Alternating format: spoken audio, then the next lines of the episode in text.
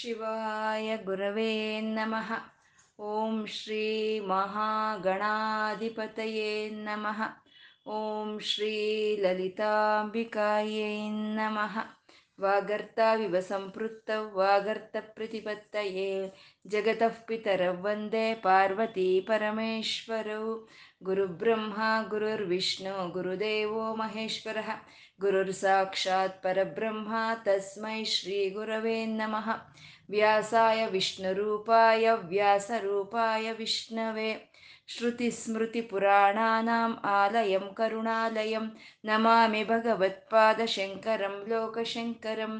ಅಜ್ಞಾನಾಂ ಜಾಹ್ನವೀತೀರ್ಥಂ ವಿದ್ಯಾತೀರ್ಥಂ ವಿವೇಕಿನಾಂ ಸರ್ವೇಷಾಂ ಸುಖದಂ ತೀರ್ಥಂ ಭಾರತೀತೀರ್ಥಮಾಶ್ರಯೇ.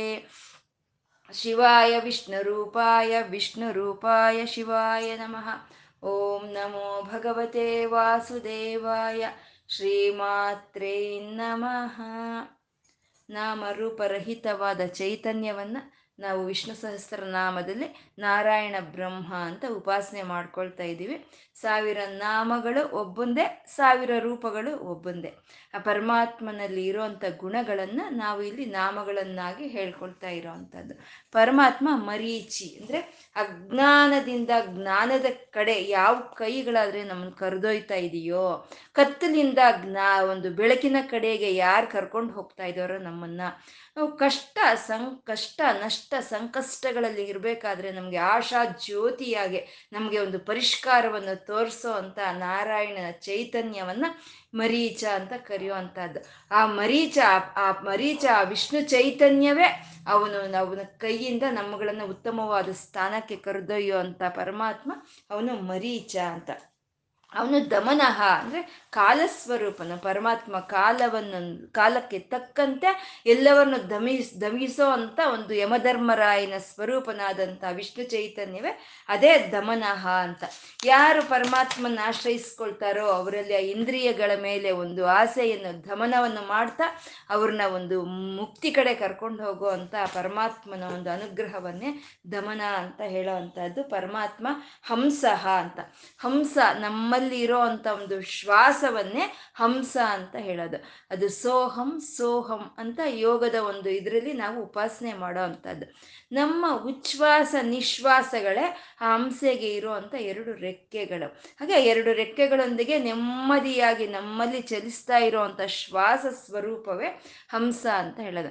ಹಂಸ ಯಾವ ರೀತಿ ನೆಮ್ಮದಿಯಾಗಿ ಚಲಿಸುತ್ತೋ ಅದರ ಒಂದು ರೆಕ್ಕೆಗಳಿಂದ ಆಕಾಶದಲ್ಲಿ, ಆ ರೀತಿ ಸೂರ್ಯನಾರಾಯಣನು ಅವನ ಕಿರಣಗಳು ಅನ್ನೋ ಒಂದು ರೆಕ್ಕೆಗಳಿಂದ ಅವನು ಆಕಾಶದಲ್ಲಿ ನೆಮ್ಮದಿಯಾಗಿ ಚಲಿಸ್ತಾ ಇರೋವಂಥ ಆ ಸೂರ್ಯನಾರಾಯಣನು ಅವನೇ ಹಂಸನು ಅಂತ.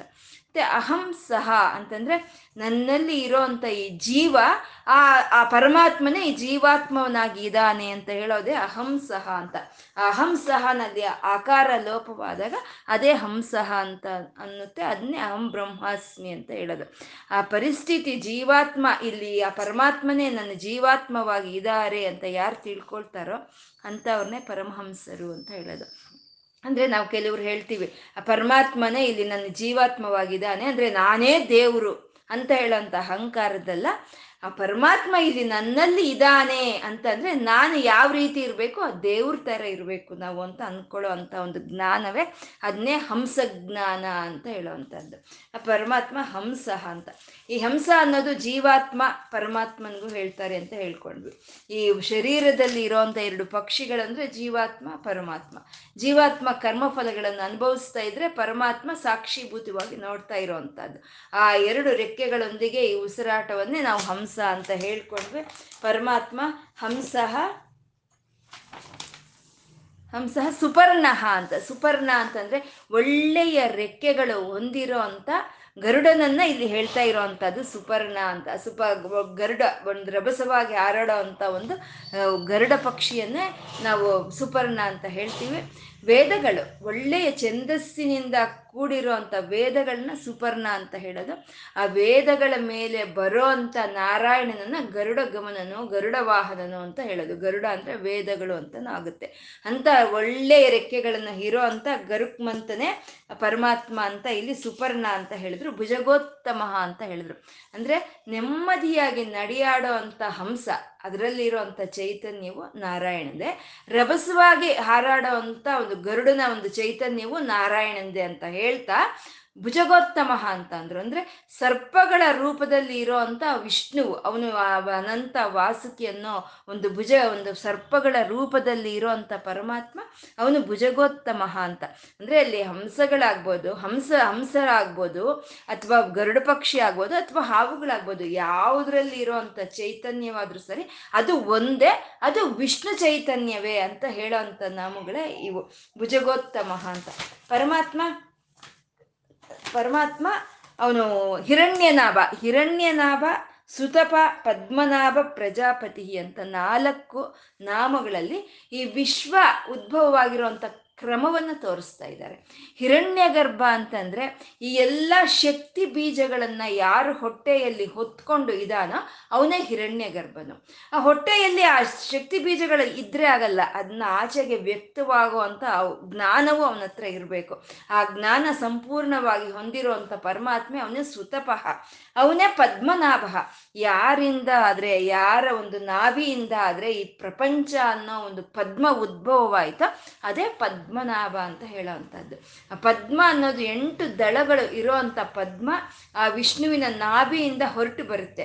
ಆ ಎಂಟು ದಳಗಳು ಇರೋ ಅಂಥ ಪದ್ಮವನ್ನೇ ವಿಶ್ವ ಅಂತ ಹೇಳೋದು. ಆ ವಿಶ್ವವೇ ಪದ್ಮ ಅಂತ. ಪದ್ಮ ಅಂದರೆ ಅರಳೋದಲ್ವಾ, ಮೊಗ್ಗು ಅಂದರೆ ಮುದುರ್ಕೊಂಡಿರೋದು, ಪದ್ಮ ಅಂದರೆ ಅರಳೋ ಅಂಥದ್ದು. ಅಂಥ ಜ್ಞಾನದಿಂದ ಅರಳಿರೋ ಅಂಥ ಈ ವಿಶ್ವ, ಇದರಲ್ಲಿ ಎಂಟು ದಳಗಳಿದೆ. ಆ ಎಂಟು ದಳಗಳ ಪದ್ಮ ಆ ಯಾರ ನಾಭಿಯಿಂದ ಬಂತೋ ಅವನೇ ಪದ್ಮನಾಭ ಅಂತ ಹೇಳೋ ಅಂಥದ್ದು. ಅವನೇ ಪ್ರಜಾಪತಿ. ಅಂದ್ರೆ ಯಾ ಯಾವ ಸೃಷ್ಟಿಯನ್ನ ಅವನು ಇಲ್ಲಿ ತಂದನೋ ಆ ಸೃಷ್ಟಿಯಲ್ಲಿ ಇರೋಂಥ ಜೀವಿಗಳನ್ನೆಲ್ಲ ಪರಿಪಾಲನೆ ಮಾಡ್ತಾ ಇರೋಂಥ ಪರಮಾತ್ಮ ಅವನು ಪ್ರಜಾಪತಿ ಅಂತ. ಅಂದ್ರೆ ಸು ಹಿರಣ್ಯನಾಭ ಸುತಪ ಪದ್ಮನಾಭ ಪ್ರಜಾಪತಿ ಅಂದ್ರೆ ಅವನ ಹೊಟ್ಟೆಯೆಲ್ಲ ಎಲ್ಲ ಇತ್ತು, ಆ ಇದ್ದಿದ್ದಂಥ ಎಲ್ಲ ಸೃಷ್ಟಿಯನ್ನ ತನ್ನ ಜ್ಞಾನದಿಂದ ವ್ಯಕ್ತ ಮಾಡ್ದ.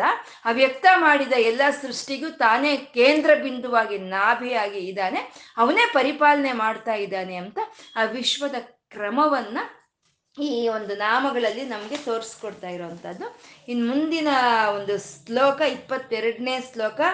ಅಮೃತ್ಯ ಸರ್ವದೃಕ್ ಸಿಂಹ ಸಂಧಾತ ಸಂಧಿಮಾನ್ ಸ್ಥಿರ ಅಜಸ್ ಧರ್ಮ ಅಜ ದುರ್ಮರ್ಷಣ ಶಾಸ್ತ ವಿಶ್ರುತಾತ್ಮ ಸುರಾರಿಹ.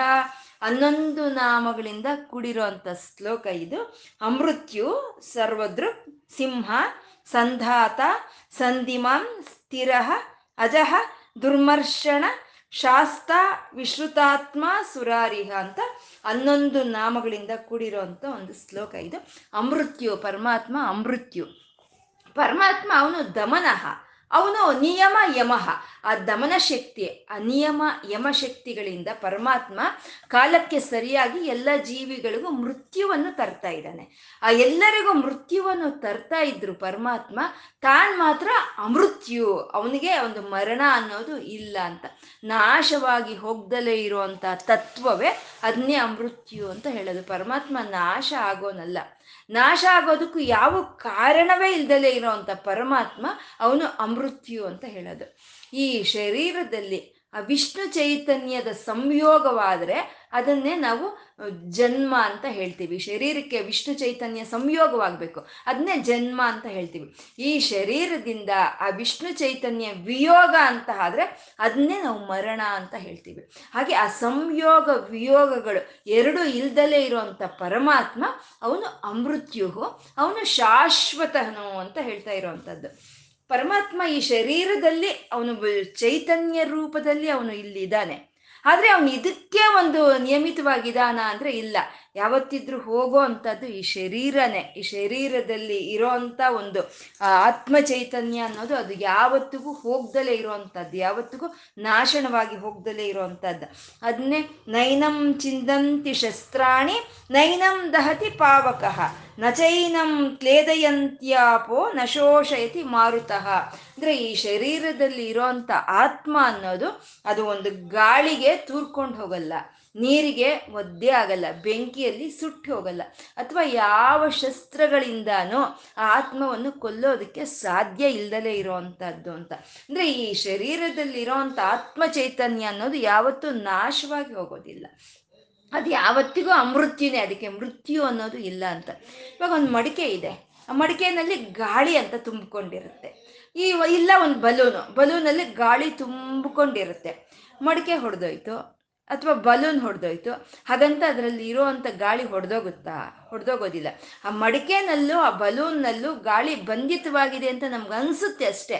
ಆ ಮಡಿಕೆ ಹೊರಟು ಹೊಡೆದೋದ ತಕ್ಷಣ, ಬಲೂನ್ ಹೊಡೆದೋದ ತಕ್ಷಣ ಆ ಗಾಳಿ ಏನು ಅದೇನು ಸಾಯೋದಿಲ್ಲ, ಅದು ಹೋಗಿ ಅನಂತವಾದ ಈ ವಿಶ್ವದಲ್ಲಿರೋ ಅಂಥ ಅನಂತವಾದ ವಾಯುವಿನ ಜೊತೆ ಅದು ಸೇರ್ಕೊಂಡೋಗುತ್ತೆ. ಹಾಗೆ ಆ ವಿಷ್ಣು ಚೈತನ್ಯ ಅನ್ನೋದು ನಮ್ಮ ಶರೀರದಲ್ಲಿ ಇದೆ. ಈ ಶರೀರ ಹೋದ್ಮೇಲೆ ಆ ಆತ್ಮ ಚೈತನ್ಯ ಅನ್ನೋದು ಆ ಪರಮಾತ್ಮನಲ್ಲಿ ಐಕ್ಯವಾಗಿ ಹೋಗುತ್ತೆ. ಅಂದರೆ ಈ ಆತ್ಮಕ್ಕೆ ಯಾವತ್ತೂ ಒಂದು ಮರಣ ಅನ್ನೋದಿಲ್ಲ, ಆ ಚೈತನ್ಯವೇ ಅಮೃತ್ಯು ಅಂತ ಹೀಗೆ ತಿಳ್ಕೊಳ್ಳೋ ಅಂಥವ್ರನ್ನೇ ಜ್ಞಾನಿಗಳು, ಯೋಗಿಗಳು ಅಂತ ಹೇಳೋದು. ಅವ್ರಂಗೆ ತಿಳ್ಕೊಳ್ಳೋ ಅಂಥದ್ದೇ ಅದೇ ಅಮೃತ ತತ್ವ ಅಂತ ಹೇಳೋದು. ಆ ಅಮೃತ ತತ್ವದ ಸ್ವರೂಪವೇ ನಾರಾಯಣ ಶ್ರೀಹರಿ ಅಂತ ಹೇಳೋದು. ಅಂದರೆ ಆ ಶರೀರ ಜನತೆಗೆ ಒಂದು ಒಂದು ಚೈತನ್ಯ, ಒಂದು ಅದು ಒಂದು ಸೇರಿದಾಗ ಬರುವಂಥ ಮರಣ, ಬರುವಂಥ ಒಂದು ಜನ್ಮವಾಗ್ಬೋದು. ಆ ಶರೀರ ಜೊತೆ ಆ ಚೈತನ್ಯ ವಿಯೋಗವಾದಾಗ ಬಂದಂಥ ಮರಣವಾಗ್ಬೋದು. ಆ ಎರಡನ್ನು ಕೊಡೋವನು ಅವನೇ. ಅಂದರೆ ಜನನ ಮರಣಗಳನ್ನು ಕೊಡ್ತಾ ಇರೋವಂಥ ಶ್ರೀಹರಿ, ಅವನಿಗೆ ಜನನ ಮರಣಗಳು ಇಲ್ಲ, ಅವನು ಅಮೃತ್ಯನು. ಅಂಥ ಅಮೃತ್ಯ ಜ್ಞಾನವನ್ನು ನಮಗೆ ಕೊಡಬೇಕು ಅಂದರೆ ಅವನೇ ಕೊಡಬೇಕಾಗಿರೋ ಅಂಥದ್ದು ಅವನ ಅಮೃತ್ಯು ಅಂತ. ಇಲ್ಲಿಂದ ಅಮೃತ್ಯುವಿಂದ ಹಿಡಿದು ಸುರಾರಿಹವರೆಗೂ ಇರುವಂಥ ನಾಮಗಳು ಆ ಲಕ್ಷ್ಮೀ ನರಸಿಂಹನ, ಆ ಉಗ್ರ ನರಸಿಂಹನ, ಜ್ವಾಲಾ ನರಸಿಂಹನ ಅವತಾರವನ್ನೇ ಮತ್ತೆ ಪುನಃ ಇಲ್ಲಿ ಸ್ಫುರಣೆಗೆ ತರ್ತಾ ಇದೆ ಅಂತ ಅನೇಕ ಮಂದಿ ಭಾಷ್ಯಕಾರರು ಭಾವನೆಯನ್ನು ಪಟ್ಟಿದ್ದಾರೆ, ಭಾವಿಸಿದ್ದಾರೆ ಅಂತ ಹೇಳಿ ನಮ್ಮ ಗುರುಗಳು ಷಣ್ಮುಖ್ ಶರ್ಮಾ ಅವರು ಹೇಳೋ ಅಂಥದ್ದು. ಇಲ್ಲಿಂದ ಈ ಅಮೃತ್ಯುವಿಂದ ಹಿಡಿದು ಸುರಾರಿಹವರೆಗೂ ಮತ್ತೆ ಒಂದು ನರಸಿಂಹನ ಅವತಾರವೇ ಇಲ್ಲಿ ಒಂದು ಪ್ರಕಟವಾಗ್ತಾ ಇದೆ ಅಂತ. ಪರಮಾತ್ಮ ಅವನು ಒಂದು ಪ್ರಹ್ಲಾದನು ಎಲ್ಲ ಕಡೆ ವಿಷ್ಣುವು ಇದ್ದಾನೆ, ಎಲ್ಲ ಕಡೆ ವಿಷ್ಣು ಚೈತನ್ಯ ಇದೆ ಅಂತ ತಿಳ್ಕೊಂಡಿರೋ ಅಂಥ ಪ್ರಹ್ಲಾದನಿಗೆ ಪರಮಾತ್ಮ ಅವನ ಅಮೃತ್ಯುವಾದ, ಎಲ್ಲ ಕಡೆ ಇರೋವನು, ಯಾವಾಗಲೂ ಇರೋವನು ಅಂತ ತಿಳ್ಕೊಂಡಿರೋ ಪ್ರಹ್ಲಾದನಿಗೆ ಅವನೇ ಅಮೃತ್ಯುವಾದ. ಇಲ್ಲ, ಈ ಶರೀರವೇ ನಾನು ಅಂತ ತಿಳ್ಕೊಂಡಂಥ ಹಿರಣ್ಯಕಶಿಪುಗೆ ಮರಣವನ್ನು ತರೋ ಅಂತ ನಾರಸಿಂಹನಾಗಿ ಅವನು ಒಂದು ಪ್ರಕಟವಾಗ್ತಾನೆ. ಅಂದರೆ ಪರಮಾತ್ಮ ಒಂದು ಆ ಜ್ಞಾನವನ್ನು ಕೊಡೋ ಅಂತ ಅವನು ಯಾರಾದರೆ ಅವನ್ನ ಆಶ್ರಯಿಸ್ಕೊಂಡಿರ್ತಾರೋ ಅಂತ ಅವ್ರಿಗೆ ಆ ಅಮೃತ ತತ್ವದ ಜ್ಞಾನವನ್ನು ಕೊಡೋ ಅಂಥ ಪರಮಾತ್ಮ ಅವನು ಅಮೃತ್ಯು. ಅವನಿಗೆ ಜನನ ಮರಣಗಳು ಇಲ್ದಲೇ ಇರೋವಂಥದ್ದು ಅವನು ಅಮೃತ್ಯು ಅಂತ. ಈ ಒಂದು ಭಾವನೆಯನ್ನೇ ಈ ನೃಸಿಂಹ ಮಂತ್ರದ ಮಹಾಮಂತ್ರ ಅನ್ನೋದು, ಪ್ರತಿಯೊಂದು ದೇವತೆಗೂ ಒಂದು ಮಹಾಮಂತ್ರ, ಒಂದು ಮೂಲ ಮಂತ್ರ ಅಂತ ಇರುತ್ತೆ. ಹಾಗೆ ಆ ನರಸಿಂಹನ ಒಂದು ಮೂಲ ಮಂತ್ರದಲ್ಲಿ ಬರುವಂಥ ಭಾವನೆಗಳನ್ನು ಹೇಳೋವಂಥ ನಾಮಗಳೇ ಈ ಶ್ಲೋಕಗಳಲ್ಲಿ ನಮ್ಗೆ ಹೇಳ್ತಾ ಇರೋವಂಥದ್ದು. ಪರಮಾತ್ಮ ಅಮೃತ್ಯು ಅಂದರೆ ಒಂದು ಶಾಶ್ವತ ಸ್ವರೂಪನು ಅಂತ. ಮತ್ತೆ ಸರ್ವದೃಕ್ ಪರಮಾತ್ಮ, ಸರ್ವದೃಕ್ ಅಂದರೆ ಸರ್ವವನ್ನು ನೋಡ್ತಾ ಇರೋವಂಥ ಪರಮಾತ್ಮ ಅವನು ಸರ್ವದೃಕ್ ಅಂತ. ನಾವು ಸರ್ವವನ್ನು ನೋಡೋಕ್ಕಾಗಲ್ಲ, ಸರ್ವವನ್ನು ಏಕಕಾಲದಲ್ಲಿ ನಾವು ನೋಡೋದಕ್ಕೆ ಸಾಧ್ಯ ಇಲ್ಲ. ಅಮ್ಮ ಅಡುಗೆ ಮನೆಯಲ್ಲಿ ಅಡುಗೆ ಮಾಡ್ತಾ ಇದ್ರೆ ಹಾಲಲ್ಲಿ ಏನಾಗ್ತಾ ಇದೆ ಅಂತ ಅವಳಿಗೆ ನೋಡೋಕ್ಕಾಗಲ್ಲ, ಅಥವಾ ಅಪ್ಪ ಆಫೀಸ್ನಲ್ಲಿದ್ದರೆ ಮನೇಲಿ ಏನು ನಡೀತಾ ಇದೆ ಅಂತ ಅವನಿಗೆ ತಿಳಿಯಲ್ಲ. ಆದರೆ ಪರಮಾತ್ಮ ಆತ್ಮ ಚೈತನ್ಯದ ರೂಪದಲ್ಲಿ ಎಲ್ಲ ಜೀವಿಗಳಲ್ಲೂ ಎಲ್ಲ ಪ್ರಕೃತಿಯಲ್ಲೂ ವ್ಯಾಪಿಸ್ಕೊಂಡಿರುವಂಥ ಪರಮಾತ್ಮ ಅವನು ಪ್ರತಿಯೊಂದನ್ನು ಸಾಕ್ಷೀಭೂತವಾಗಿ ನೋಡ್ತಾ ಇರ್ತಾನೆ. ಸರ್ವದೃಕ್, ಪ್ರತಿಯೊಂದನ್ನು ಅವನು ನೋಡ್ತಾನೆ ಅಂತ. ಅಂದರೆ ನೋಡೋ ಅಂಥ ಒಂದು ಚೈತನ್ಯವೇ ಇಲ್ಲ ಅಂತಂದರೆ ಆ ನೋಡ್ತಾ ಇರೋ ಅಂಥ ವಸ್ತುಗಳಿಗೆ ಪ್ರಾಧಾನ್ಯತೆ ಏನೂ ಇಲ್ಲ ಅಲ್ವಾ? ನೋಡೋ ಅಂಥ ಚೈತನ್ಯ ಇರಬೇಕು. ಆಗ ಅತ್ಯಂತ ಸುಂದರವಾದ ಒಂದು ದೃಶ್ಯ ಅಲ್ಲಿ ಇದೆ ಅಂದರೆ ಅದು ನೋಡೋರು ಇರಬೇಕು. ಅದು ನೋಡೋರೇ ಇಲ್ಲ ಅಂದರೆ ಆ ದೃಶ್ಯ ಅಲ್ಲಿರೋದಕ್ಕೆ ಯಾವುದೂ ಅರ್ಥ ಇಲ್ಲ ಅಲ್ವಾ? ಹಾಗೆ ಈ ಪರಮ ಇವಾಗ ಒಂದು ಅದ್ಭುತವಾದಂಥ ಒಂದು ನಾಟ್ಯವನ್ನು ಪ್ರದರ್ಶನ ಮಾಡ್ತಾ ಇದ್ದಾರೆ, ಅಥವಾ ಒಂದು ವಸ್ತು ಪ್ರದರ್ಶನಾಲಯ ಅಂದರೆ ಒಂದು ಎಕ್ಸಿಬಿಷನ್ ಇಟ್ಟಿದ್ದಾರೆ. ಆ ಎಕ್ಸಿಬಿಷನ್ ನೋಡೋಕ್ಕಾಗಲಿ ಅಥವಾ ನಾಟ್ಯವನ್ನು ನೋಡೋದಕ್ಕಾಗಲಿ ಇರಬೇಕು, ಯಾರಾದರೂ ಜನ ಇರಬೇಕು. ಇದ್ರೇ ಆ ಒಂದು ಆ ವಸ್ತು ಪ್ರದರ್ಶನಾಲಯಕ್ಕೆ, ಆ ನಾಟ್ಯಕ್ಕೆ ಒಂದು ಅರ್ಥ ಅಂತ ಇರುತ್ತೆ ಅಲ್ವಾ? ಅದಿಲ್ಲ ಅಂದರೆ ಅದನ್ನು ಅದನ್ನು ಅದಿರೋದ್ರಲ್ಲಿ ಯಾವ ಅರ್ಥವೂ ಇಲ್ಲ. ಹಾಗೆ ಪರಮಾತ್ಮ ಈ ವಸ್ತುಗಳಿಂದ ತನ್ನ ವಸ್ತುಗಳಿಂದ ಈ ಒಂದು ವಿಶ್ವವನ್ನು ಪ್ರದರ್ಶಿಸ್ತಾ ಇದ್ದಾನೆ. ಈ ವಿಶ್ವ ಅನ್ನೋ ಒಂದು ವಸ್ತು ಪ್ರದರ್ಶನಾಲಯವನ್ನು ಅವನು ಪ್ರಕಟಿಸ್ಕೊಂಡಿದ್ದಾನೆ. ಮತ್ತೆ ಅವನೇ ಲಯ ತಾಂಡವಗಳ ನೃತ್ಯವನ್ನ ಈ ಪ್ರಕೃತಿಯಲ್ಲಿ ಮಾಡ್ತಾ ಈ ಪ್ರಕೃತಿಯನ್ನೆಲ್ಲ ಅವನು ಕದಲಿಸ್ತಾ ಇದ್ದಾನೆ. ಮತ್ತೆ ಅವನು ಇಟ್ಟಿರುವಂಥ ಈ ವಸ್ತು ಪ್ರದರ್ಶನವನ್ನ, ಅವನು ಮಾಡ್ತಾ ಇರೋವಂಥ ಈ ಲಾಸ್ಯ ಈ ನೃತ್ಯಗಳನ್ನ ಬೇರೆಯವ್ರು ನೋಡ್ಬೇಕಂದ್ರೆ ಅದು ಅವಶ್ಯಕತೆ ಇಲ್ಲ, ಅವನೇ ನೋಡ್ಕೊಳ್ತಾನೆ. ಅವನೇ ಸರ್ವದೃಕ್, ಪ್ರತಿ ಒಂದನ್ನು ಅವನ ಆತ್ಮ ಚೈತನ್ಯ ರೂಪದಲ್ಲಿ ಪ್ರತಿ ಒಬ್ಬರಲ್ಲಿ ವ್ಯಾಪಿಸ್ಕೊಂಡಿರುವಂಥ ಪರಮಾತ್ಮ ಪ್ರತಿ ಒಂದನ್ನು ನೋಡ್ತಾ ಇರ್ತಾನೆ ಅಂತ ಸರ್ವದೃಕ್ ಅಂತ ಸಾಕ್ಷೀಭೂತವಾಗಿ ನೋಡ್ತಾ ಇರ್ತಾನೆ. ಅವನವನು ಸಾಕ್ಷೀಭೂತವಾಗಿ ನೋಡ್ತಾ ಇರ್ತಾನೆ. ನಾವು ಏನು ಮಾಡ್ತೀವಿ, ಏನು ಕೆ ಯಾವ ಕೆಲಸಗಳು ಮಾಡ್ತಾ ಇದ್ದೀವಿ ನಾವು ಅಂತ ನೋಡ್ತಾ ನಮ್ಗೆ ಆ ಕರ್ಮ ಫಲಗಳನ್ನು ಕೊಡೋ ಅಂಥ ಪರಮಾತ್ಮ ಅವನು ಸರ್ವದೃಕ್ ಅಂತ.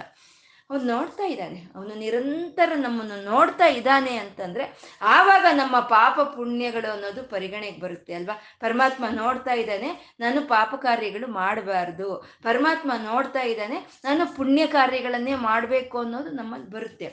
ಇಲ್ಲ, ಅಲ್ಲಿ ಯಾರು ನೋಡ್ತಾನೆ ಇಲ್ಲ ಅಂದರೆ ನಾವು ಪಾಪ ಮಾಡಿದ್ವೋ ಪುಣ್ಯ ಮಾಡಿದ್ವೋ ಅದು ಯಾರಿಗೆ ಬೇಕಾಗಿದೆ ಅಲ್ವಾ.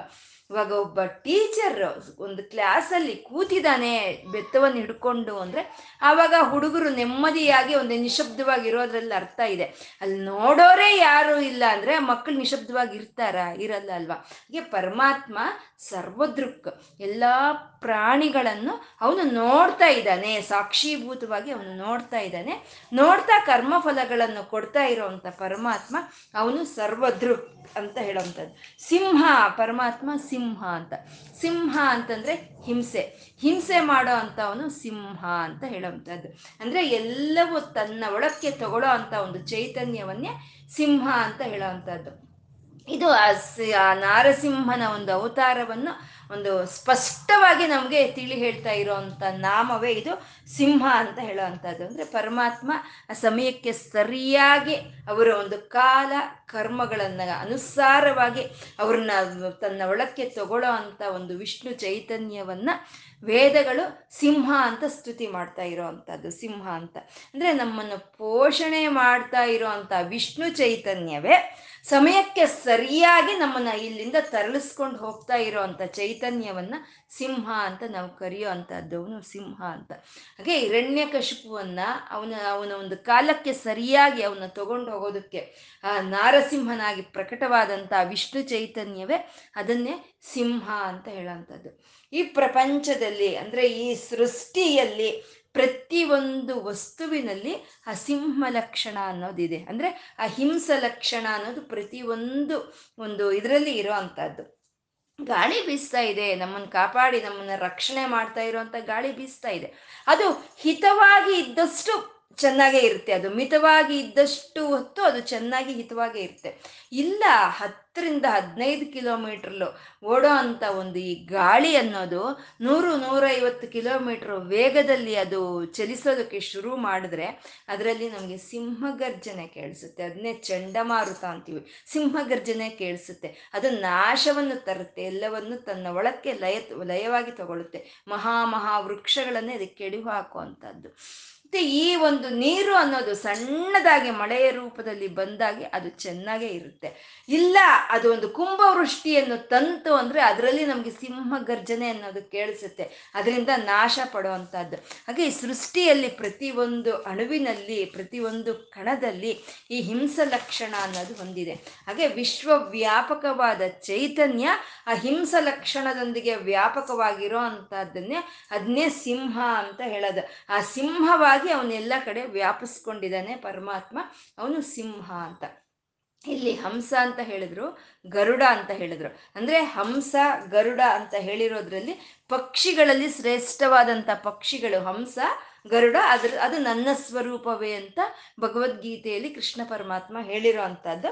ಇದು ಸಿಂಹ ಅಂತ ಹೇಳ್ತಾ ಮೃಗಾಣಾಂಚ ಮುಗೇ ಮೃಗೇಂದ್ರೋಹಂ ಅಂತ ಇದ್ದಾರೆ. ಅಂದರೆ ಮೃಗಗಳಲ್ಲಿ ಶ್ರೇಷ್ಠವಾಗಿರುವಂಥ ಸಿಂಹ ನಾನೇ ಅಂತ ಇಲ್ಲಿ ಆ ಸಿಂಹ ಒಂದು ನಾಮವನ್ನು ಇಲ್ಲಿ ನಮಗೆ ತಂದುಕೊಡ್ತಾ ಇರೋ ಅಂಥದ್ದು. ಅಂದರೆ ಆ ಸ್ವಾಮಿ ಸಿಂಹವಾಗಿ ಹಿಂಸೆ ಮಾಡ್ತಾ ಅವನು ಎಲ್ಲವನ್ನು ತಗೊಳ್ತಾ ಇದ್ದಾನೆ ಅಂದರೆ ಅದು ಅವನ ಒಂದು ಕ್ರೋಧದ ರೂಪವಂತೂ ಅಲ್ಲ. ಈ ಸೃಷ್ಟಿಯ ನಿಯಮಗಳ ಪ್ರಕಾರ ಅವನು ಆರಂಭವಾಗಿರುವಂಥದ್ದನ್ನು ಅಂತ್ಯಗೊಳಿಸೋ ಅಂಥ ವಿಷ್ಣು ಚೈತನ್ಯವೇ ಅದೇ ಸಿಂಹ ಅಂತ ಹೇಳೋದು. ಸಂಧಾತ ಪರಮಾತ್ಮ ಅವನು ಸಂಧಾತ, ಸಿಂಹವಾದಂಥ ಪರಮಾತ್ಮ ಅವನು ಸಂಧಾತ. ಸಂಧಾತ ಅಂತಂದರೆ ಒಂದನ್ನು ಒಂದಕ್ಕೂ ಸೇರಿಸೋ ಅಂತ, ಸಂಧಾನ ಮಾಡೋ ಅಂತ ಆ ವಿಷ್ಣು ಚೈತನ್ಯವನ್ನು ಸಂಧಾತ ಅಂತ ಹೇಳಿದ್ವಿ. ಒಂದನ್ನು ಒಂದಕ್ಕೆ ಸೇರಿಸ್ತಾನೆ. ಒಂದು ಜೀವಿಗಳ ಎಲ್ಲ ಕರ್ಮಗಳನ್ನು ಆ ಕರ್ಮ ಫಲಗಳೊಂದಿಗೆ ಯಾರು ಸೇರಿಸ್ತಾ ಇದ್ದಾರೋ ಅವನೇ ಸಂಧಾತ ಅಂತ. ನಾವು ಒಳ್ಳೆಯ ಕರ್ಮಗಳನ್ನು ಮಾಡಿದ್ವಿ, ಒಳ್ಳೆಯ ಕೆಲಸಗಳನ್ನು ಮಾಡಿದ್ವಿ ಅಂತಂದರೆ ನಮಗೆ ಆ ಒಳ್ಳೆಯ ಫಲಗಳನ್ನು ಕೊಡೋ ಅಂತ ಅವನು. ನಾವು ಕೆಟ್ಟ ಕೆಲಸಗಳನ್ನು ಮಾಡಿದ್ವಿ ಅಂದರೆ ಅದಕ್ಕೆ ಕೆಟ್ಟ ಫಲಗಳನ್ನು ಕೊಡೋ ಅಂತ ಅವನು. ಆ ಕರ್ಮಕ್ಕೆ ತಗ್ಗಂತೆ ಆ ಫಲಗಳನ್ನು ಸಂಧಾನ ಮಾಡ್ತಾ ಇರುವಂಥ ಪರಮಾತ್ಮ ಅವನು ಸಂಧಾತ ಅಂತ. ಒಂದನ್ನೊಂದನ್ನು ಸೇರಿಸ್ತಾ ಇದ್ದಾನೆ ಪರಮಾತ್ಮ. ಅವನು ಈ ಶರೀರಕ್ಕೆ ಈ ಚೈತನ್ಯವನ್ನು ಸೇರಿಸಿ ಈ ಒಂದು ಶರೀರವನ್ನು ನಡೆಸ್ತಾ ಇರುವಂಥ ಪರಮಾತ್ಮ ಅವನು ಸಂಧಾತ ಅಂತ. ಪ್ರಪಂಚದಲ್ಲಿ ಪ್ರತಿಯೊಂದು ಒಂದಕ್ಕೊಂದು ಸಂಧಾನವಾಗೇ ಇದೆ, ಒಂದಕ್ಕೊಂದು ಸಂಧಾನವಾಗೇ ಇದೆ. ಆಕಾಶದಲ್ಲಿ ಗಾಳಿ ಸಂಧಾನವಾಗಿದೆ, ಆ ಗಾಳಿ ಅಗ್ನಿಯೊಂದಿಗೆ ಸಂಧಾನವಾಗಿದೆ, ಅಗ್ನಿ ನೀರಿಗೆ, ಮತ್ತೆ ನೀರು ಭೂಮಿಗೆ ಸಂಧಾನವಾಗಿದೆ. ಆ ಭೂಮಿ ಮೇಲೆ ಆ ಒಂದು ಆ ನೀರು ಆ ಸೂರ್ಯ ರಶ್ಮಿಗಳು ಬಿದ್ದು ಅಲ್ಲಿ ಬರುವಂಥ ಆಹಾರ ಸಸ್ಯಗಳಿಂದ ಪ್ರಾಣಗಳು ಸಂಧಾನವಾಗಿರುವಂಥದ್ದು. ಅಂದರೆ ಪ್ರತಿಯೊಂದು ಅಣವು, ಪ್ರತಿಯೊಂದು ಕಣವು ಮತ್ತೆ ಇನ್ನೊಂದರ ಅಣುವಿನ ಜೊತೆ, ಇನ್ನೊಂದು ಕಣುವಿನ ಜೊತೆ ಸಂಧಾನವಾಗಿರೋ ಅಂಥ, ಸಂಧಾನ ಮಾಡಿರೋ ಅಂಥ ವಿಷ್ಣು ಚೈತನ್ಯವನ್ನೇ ಸಂಧಾತ ಅಂತ ನಾವು ಹೇಳೋದು. ಅವನೇ ಸೇರಿಸಿದ್ದಾನೆ, ಒಂದನ್ನೊಂದು ಒಂದನ್ನೊಂದು ಸೇರಿಸಿದ್ದಾನೆ. ಈ ಶರೀರ, ಈ ಶರೀರ ಅನ್ನೋದರಲ್ಲಿ ಇದು ಅನೇಕ ವಾದ ಅವಯವಗಳಿದೆ. ಈ ಅನೇಕವಾದ ಅವಯವಗಳನ್ನು ಸೇರಿಸಿ ಇಟ್ಕೊಂಡಿರೋ ಅಂತ ಈ ಆತ್ಮವೇ ಸಂಧಾತ ಅಂತ ಹೇಳೋವಂಥದ್ದು. ಪರಮಾತ್ಮ ಎಲ್ಲವನ್ನು ಹಿಡಿದು ಇಟ್ಕೊಂಡಿದ್ದಾನೆ, ಎಲ್ಲವನ್ನು ಒಂದಕ್ಕೊಂದು ಸಂಧಾನ ಮಾಡಿದ್ದಾನೆ. ಒಂದು ಗಂಡ ಹೆಂಡರೆಯನ್ನ ಸಂಧಾನ ಮಾಡಿದ್ದಾನೆ, ಅಕ್ಕ ತಂಗಿಯರನ್ನ, ಅಣ್ಣ ತಮ್ಮಂದಿರನ್ನ, ಗುರು ಶಿಷ್ಯರನ್ನ, ಭಗವಂತನ ಭಕ್ತನ್ನ. ಯಾವ ಚೈತನ್ಯವಾದರೆ ಸಂಧಾನ ಮಾಡಿದೆಯೋ ಅವನೇ ಸಂಧಾತ ಅಂತ ಹೇಳುವಂಥದ್ದು. ಪರಮಾತ್ಮ ಸಂಧಾತ, ಒಂದನ್ನೊಂದು ಸೇರಿಸಿದ್ದಾನೆ ಅವನು, ಒಂದನ್ನೊಂದು ಸೇರಿಸಿದ್ದಾನೆ. ಒಂದನ್ನು ಒಂದು ಸೇರಿಸಿರೋವನೇ ಅಲ್ಲ ಅವನು, ಒಂದ ಒಂದನ್ನೊಂದರಲ್ಲಿ ಹತ್ತಿರವಾಗಿರೋ ಅಂತ ಅವನು, ಸೇರಿಸಿರೋದ್ರಲ್ಲಿ ಅವನೇ ಇರೋ ಅಂತ ಅವನು ಅವನು ಅಂತ ಸಂಧಿಮಾನ್ ಅಂತ ಹೇಳ್ತಾ ಇದ್ದಾರೆ. ಪರಮಾತ್ಮ ಸಂಧಿಮಾನ್ ಅಂದರೆ ಎಲ್ಲ ಸೇರಿಸಿರೋದ್ರಲ್ಲಿ ತಾನೇ ಇದ್ದಾನೆ, ಸೇರಿಸ್ಬಿಟ್ಟು ಅವನು ಎಲ್ಲೋ ಇಲ್ಲ, ತಾನೇ ಇದ್ದಾನೆ. ಆ ತಾನೇ ಇರೋ ಅಂತ ಅವನ್ನೇ ಸಂಧಿಮಾನ್ ಅಂತ ಹೇಳೋ ಅಂಥದ್ದು ಪರಮಾತ್ಮ ಸಂಧಿಮಾನ್. ಈ ಸಂಧಿಮಾನ್ ಅಂತಂದರೆ ಏಕವಾಗಿ ಗ್ರಹಿಸಿದ್ದಾನೆ, ಈ ಪ್ರಪಂಚವನ್ನೆಲ್ಲ ಒಂದೇ ರೀತಿ ಧರಿಸಿದ್ದಾನೆ ಪರಮಾತ್ಮ ಅವನು. ಅಂದರೆ ಇದು ಇರುವೆ, ಇದೊಂದು ಕಮ್ಮಿ, ಒಂದು ಸಣ್ಣದಾದಂಥ ಒಂದು ಕೀಟಕ ಇದು ಅನ್ನೋ ಒಂದು ಭೇದ ಇಲ್ಲ, ಅಥವಾ ಇವನು ಬ್ರಹ್ಮದೇವರು ಅನ್ನೋ ಒಂದು ಶ್ರೇಷ್ಠತ್ವವೂ ಇಲ್ಲ. ಎಲ್ಲವನ್ನು ಒಂದೇ ಸಮ ಧರಿಸಿ ಇರೋವಂಥ ಪರಮಾತ್ಮನ ಲಕ್ಷಣವೇ, ಆ ಗುಣವೇ ಅದೇ ಸಂಧಿಮಾನ್ ಅಂತ ಹೇಳೋವಂಥದ್ದು. ಪರಮಾತ್ಮ ಎಲ್ಲವನ್ನು ಒಂದೇ ರೀತಿಯಲ್ಲಿ ಧರಿಸಿ ಇದ್ದಾನೆ. ಇವಾಗ ಅನ್ನರಸ ಇದೆ, ನಾವು ಊಟ ಮಾಡ್ತಾ ಇರೋವಂಥ ಅನ್ನರಸ, ಅದು ಹೇ ರೀತಿ ಎಲ್ಲ ಅವಯವಗಳಿಗೂ ಒಂದೇ ರೀತಿ ಅದು ಆ ಶಕ್ತಿಯನ್ನು ಕೊಡ್ತಾ ಇದೆ. ನಾವು ಊಟ ಮಾಡೋ ಅನ್ನ ಅನ್ನೋದು ಒಂದೇ ರೀತಿ ಶಕ್ತಿ ಕೊಡ್ತಾ ಇದೆ. ಇದೇನೋ ಹೃದಯನಪ್ಪ, ಇದಕ್ಕೆ ಜಾಸ್ತಿ ಕೊಡೋಣ, ಅಥವಾ ಇದು ಉಗುರು, ಇದು ಕೂದಲು, ಇದು ಕೆಲ್ಸಕ್ಕೆ ಬರಲ್ಲ ಹಾಗಾಗಿ ಇದನ್ನ ಕೊಡೋದು ಬೇಡ ಅಂತ ಅಂದ್ಕೊಳ್ತಾ ಇಲ್ಲ, ಅಥವಾ ಕಮ್ಮಿ ಕೊಡೋಣ ಅಂತ ಅಂದ್ಕೊಳ್ತಾ ಇಲ್ಲ. ಆ ಅನ್ನರಸ ಯಾವುದಕ್ಕೆ ಎಷ್ಟು ಕೊಡಬೇಕು ಅಷ್ಟು ಶಕ್ತಿಯನ್ನು ಕೊಡ್ತಾ ಇದೆ. ಆ ರೀತಿ ಪರಮಾತ್ಮ, ಆ ವಿಷ್ಣು ಚೈತನ್ಯ ಅನ್ನೋದು ಗ್ರಹ ನಕ್ಷತ್ರಾದ ಎಲ್ಲ ಭುವನ ಗಳಿಗೂ ಸರಿಯಾಗಿ ಅದನ್ನ ಆ ಶಕ್ತಿಯನ್ನ ಕೊಡ್ತಾ ಈ ಪ್ರಪಂಚ ಎಲ್ಲ ಕೆಲಸ ಮಾಡ್ತಾ ಇರೋ ಮಾಡ ಮಾಡ್ತಾ ಇರೋ ಹಾಗೆ ನೋಡ್ಕೊಳ್ತಾ ಇರೋ ಅಂತ ವಿಷ್ಣುವಿನ ಚೈತನ್ಯವನ್ನೇ ನಾವು ಸಂಧಾತ ಅಂತ ಹೇಳೋವಂಥದ್ದು. ಸ ಒಂದು ಸರಿಯಾದ ಒಂದು ಇದರಲ್ಲಿ ಒಂದು ಎಲ್ಲವನ್ನು ಹಿಡಿದಿಟ್ಕೊಂಡಿರೋಂಥ ಪರಮಾತ್ಮ ಒಂದು ಸಂಧಾತ ಅಂತ. ಈ ಸಂಧಾತ ಸಂಧಿಮಾನ್ ಅಂತ ಹೇಳೋದ್ರಲ್ಲಿ ಆ ನರಸಿಂಹನ ತತ್ವ ಸಂಪೂರ್ಣ ಇಲ್ಲಿ ಒಂದು ಪ್ರಕಟವಾಗ್ತಾ ಇರೋದೆ. ಸಂಧಾತ ಅಂತಂದರೆ ಸಂಜೆಯಲ್ಲಿ, ಸಂಜೆಯ ಹೊತ್ತಿನಲ್ಲಿ ಬಂದಂಥ ನರಸಿಂಹನೇ ಅವನೇ ಸಂಧಾತ.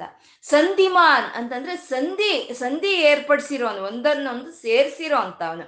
ಒಂದು ಬೆಳ ಒಂದು ಬೆಳಕನ್ನು, ಕತ್ತಲನ್ನು, ಹಗಲನ್ನು, ರಾತ್ರಿಯನ್ನು, ಆಚೆಯನ್ನು ಒಳಗನ್ನು, ಒಳಗಿರೋದನ್ನ ಆಚೆ ಇರೋದನ್ನು, ನರವನ್ನು ಸಿಂಹವನ್ನು ಎಲ್ಲವನ್ನು ಸೇರಿಸ್ತಾ ಆ ಎಲ್ಲರಲ್ಲೂ ತಾನೇ ಇದ್ದೀನಿ ಅಂತ ತೇರಿಸ್ಕೊ ತೋರಿಸ್ಕೊಡ್ತಾ ಈ ಪ್ರಪಂಚ ಸಂಪೂರ್ಣ ಒಂದೇ ಆಗಿದೆ, ಅದು ಅಭೇದವಾಗಿದೆ, ಯಾವುದೂ ಭೇದ ಇಲ್ಲ ಒಂದಕ್ಕೊಂದು, ಎಲ್ಲ ಒಂದೇ ಅಂತ ತೋರಿಸ್ಕೊಡೋ ಅಂಥ ಒಂದು ನಾಮಗಳೇ ಸಂಧಾತ ಸಂಧಿಮಾನ್ ಅಂತ ಹೇಳೋ ಅಂಥದ್ದು.